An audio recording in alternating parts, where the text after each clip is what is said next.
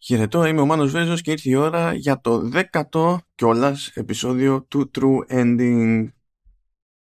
Στο μενού αυτή τη φορά πρώτες εντυπώσεις από το Vengeful Guardian Moonrider. Είναι, ναι, είναι ένα όνομα που ε, μάλλον έρχεται κατευθείαν δεκαετία του 80, δεκαετία του 90 και δεν είναι τυχαίο.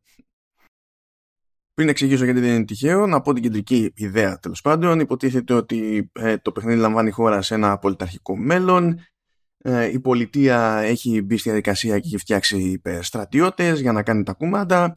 Φτιάχνει και ένα, τι να το πω, υπερ, υπερ στρατιώτη που υποτίθεται ότι είναι ο Moon Rider και στόχος είναι να καταφέρνει τέλος πάντων εκεί που δεν τα καταφέρνουν όλοι οι υπόλοιποι τον ενεργοποιούν τα παίρνει λίγο κρανίο όμως και δεν γουστάρει να μπει στη διαδικασία να κάνει το θέλημα κανενός και καταλήγει στην ουσία ο έλεγχος του στα χέρια του παίκτη και ε, μπαίνει στη διαδικασία να διαλύσει τους πάντες και τα πάντα και μαζί και το απολυταρχικό αυτό καθεστώς. Εξού και Vengeful Guardian ο Moonrider.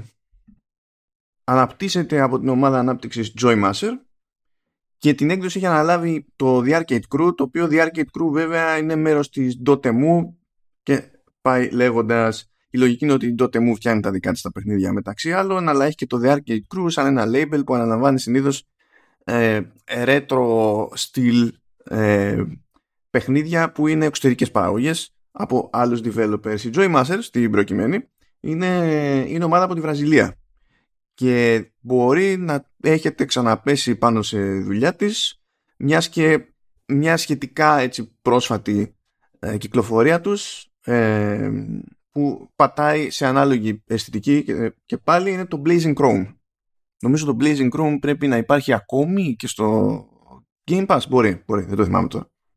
Εκεί πάντως που το Blazing Chrome υποτίθεται ήταν στημένο και για κοπ, ε, το Moonrider φαίνεται ότι δεν είναι στημένο για κοπ, είναι όμως ανάλογης αισθητικής. Δηλαδή και πάλι η Joy Master έχει επιλέξει μια γραμμή έτσι που θυμίζει 2D 16-bit ε, στα, στα γραφικά και την αισθητική οπότε παίζει πιξέλιασμα παίζει επίσης μιας και έχουμε να κάνουμε με ένα παιχνίδι που επίτηδες φροντίζει να έχει μια αίσθηση εκείνης της εποχής των 16-bit ε, υποτίθεται ότι έτσι, η κίνηση είναι σβέλτη, είναι κοφτή, είναι απότομη το παιχνίδι έχει απαιτήσεις από τον παίκτη είναι σαν να arcadeίζει ποικιλοτρόπος δηλαδή στη, στη λογική του σχεδιασμού του και πάει λέγοντας δεν έχει ακόμη συγκεκριμένη ημερομηνία κυκλοφορίας. Υποτίθεται ότι στόχος είναι να προλάβει το 2022. Έχει πλατφόρμες πάντως. Έχει ανακοινωθεί για PC, Switch, PlayStation και σε αυτές τις περιπτώσεις ο ποιητής εννοεί PlayStation 4 και PlayStation 5. Άσχετα βέβαια με το αν θα γίνεται κάτι ιδιαίτερο για την έκδοση του PlayStation 5 και Amazon Luna γιατί, γιατί cloud gaming και τα λοιπά να καλύψω κάποια έτσι πασκηνιακά για τη συγκεκριμένη υπόθεση είναι από τις περιπτώσεις ραντεβού για δοκιμή παιχνιδιού στη Gamescom που έχω κλείσει πριν την έκθεση χωρίς να ξέρω ποιο είναι το παιχνίδι. Δεν λένε, λένε ότι κοίταξε να δεις θα αποκαλυφθεί παιχνίδι από την τάδε ομάδα στην Gamescom για την Gamescom ή στα Perks τέλος πάντων της Gamescom. Αλλά δεν μπορούμε να σου πούμε ακόμα ποιο είναι. Ε, αν σε γαργαλάει τη ιδέα σε γαργαλάει ο developer, μπες στη διαδικασία να κλείσεις εσύ ραντεβού και ό,τι γίνει. Και στην ουσία το, το Moonrider αποκαλύφθηκε περίπου κάτι λιγότερο από μία εβδομάδα πριν ξεκινήσει κανονικά πριν ανοίξει η, η φετινή Gamescom.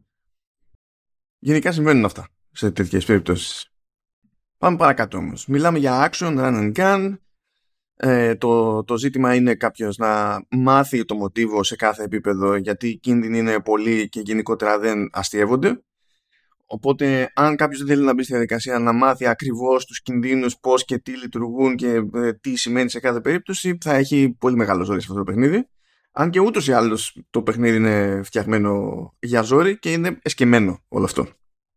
Τώρα το περίεργο με την περίπτωση της δοκιμής είναι ότι στην ουσία η έκδοση που που είχε η εταιρεία στην Gamescom ήταν η πρώτη φορά που έφτανε σε ξένα χέρια από την άποψη ότι η ανάπτυξη του, του τίτλου ξεκίνησε και στο μεγαλύτερο βαθμό έγινε ε, μέσα στην πανδημία και το playtesting εκτός της εταιρείας ήταν γενικά δύσκολο. Οπότε στη Γερμανία ήταν η πρώτη φορά που έφτασε σε άλλα χέρια με άλλη οπτική και είχε το περιθώριο και η ίδια η εταιρεία να παρατηρήσει ποιες είναι οι εντυπώσεις, ποιες είναι οι δυσκολίες, ποια είναι τα σημεία τριβής και, και πάει λέγοντας. Και από ό,τι διαπίστωσα, ε, τουλάχιστον ένα πράγμα που βγήκε σαν συμπέρασμα από τη δοκιμή αυτή, είναι ότι θέλει σφίξιμο ο χειρισμός.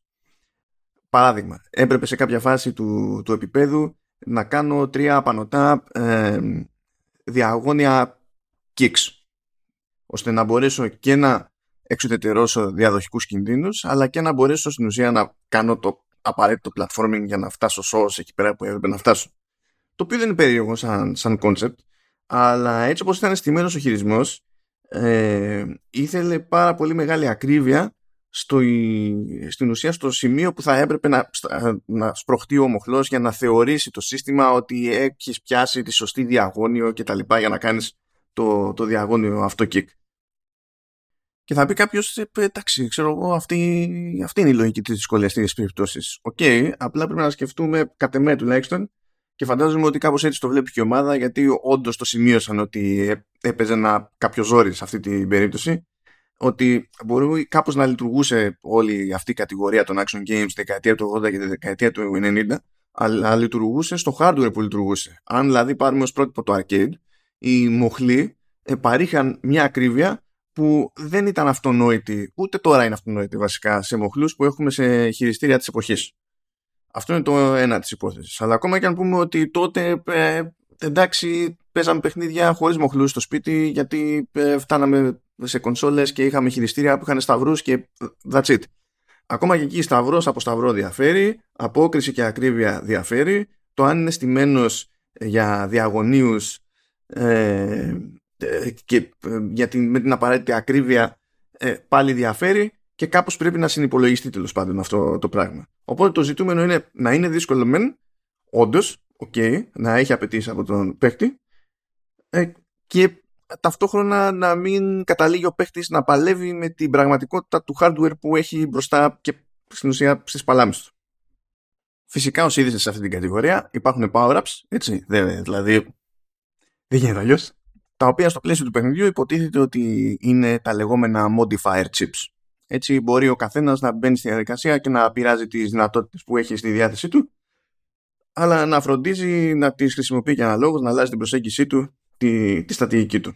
Και φυσικά από εκεί και πέρα να ε, χρησιμοποιεί ό,τι εργαλεία έχει στη διάθεσή του για να κάνει το run and gun όνομα και πράγμα και να εκπαιδεύσει αυτόν στη, στην τέχνη του speedrun, φαντάζομαι. Γιατί τέτοιου είδους παιχνίδια προσφέρονται άμα κάποιος μάθει να κρατά το πια.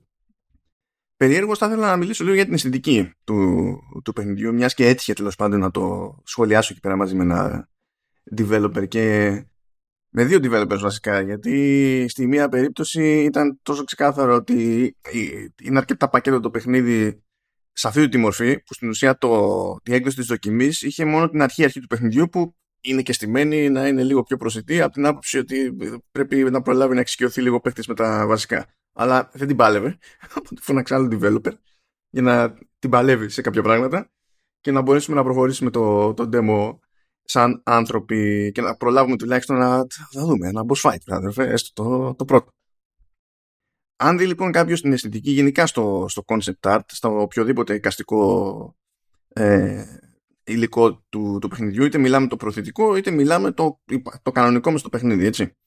Σε αντίθεση με το Blazing Chrome που και πάλι θύμιζε εποχές 16-bit και προφανώς είχε ε, ανατολίτικες επιρροές γιατί τότε η Ιαπωνία στην ουσία είχε πάρει παραμάσκαλα όλη τη βιομηχανία και έδινε το παράδειγμα με, τη, με την αισθητική της.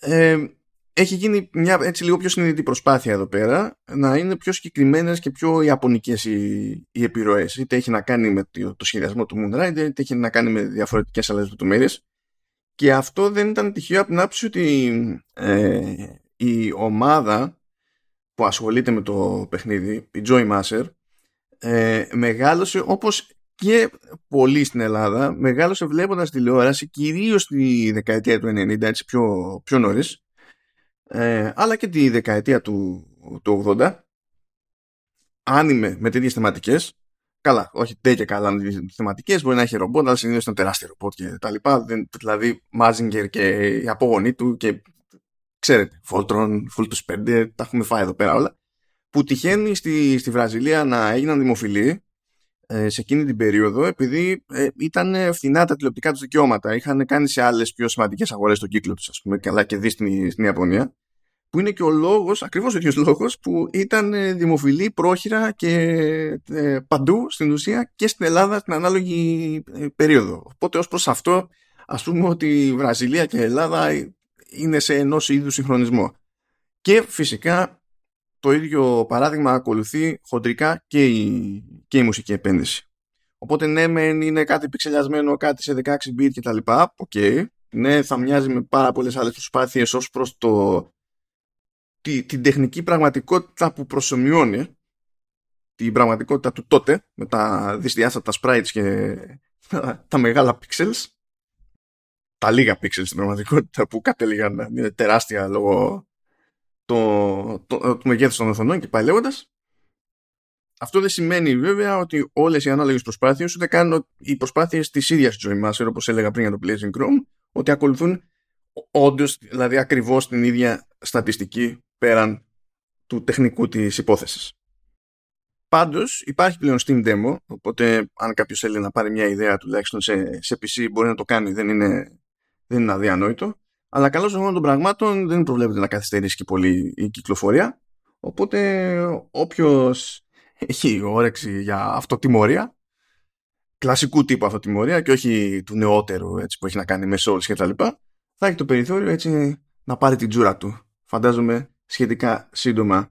Θα ήθελα να έχω πιο συγκεκριμένη εικόνα για τους μηχανισμούς του παιχνιδιού και τα λοιπά, αλλά τουλάχιστον η έκδοση που είχαμε εκεί πέρα ήταν αρκετά αρκετά σφιχτή, αρκετά μαζεμένη ε, και κατά την παραδοχή των developers που είχα πρόχειρους τέλος πάντων δεν ήταν και ζυγισμένοι έτσι όπως ε, θα θέλανε τουλάχιστον να είναι ζυγισμένοι ε, ακριβώς επειδή στην ουσία ήταν σαν να ξεκινούσε τότε για πρώτη φορά το playtesting και κατά πάσα πιθανότητα το Steam Demo πρέπει να έχει, ακόμη και αν δεν έχει διαφορές στο περιεχόμενο, σίγουρα θα έχει διαφορές στην αίσθηση του, του παιχνιδιού. Οπότε δεν προσπάθησα τότε ούτε προσπαθώ τώρα να κάνω έτσι, να πάρω συγκεκριμένες θέσεις για την αίσθηση που κατέληξε να μου δίνει το, το παιχνίδι στα χέρια. Μπορώ να πω πάντως ότι αν το ζητάει ο οργανισμός σας για τέτοιο στυλ, μιας και έχω και εγώ μερικούς φίλους που ξέρω ότι το ζητάει ο οργανισμός τους, κάθε φορά που βλέπουν κάτι τέτοιο λιώνουν μέσα τους με την καλή έννοια. Έχετε άλλο ένα πραγματάκι έτσι να έχετε κατά νου προχωρώντας, ειδικά δε αν έχετε πάρει και ιδέα στην ουσία από τη δουλειά της Joy Master με το Blazing Chrome και ήδη πιστεύετε στην ικανότητά της να τα ασχολείτε με τέτοιου είδους στυλ. Οπότε, γιατί όχι. Αυτά από μένα σε αυτό έτσι το μαζεμένο και σφιχτό δέκατο επεισόδιο True Ending. Το επόμενο θα είναι λίγο διαφορετικό. Αυτά. Χαιρετώ και τα λέμε όσον πω.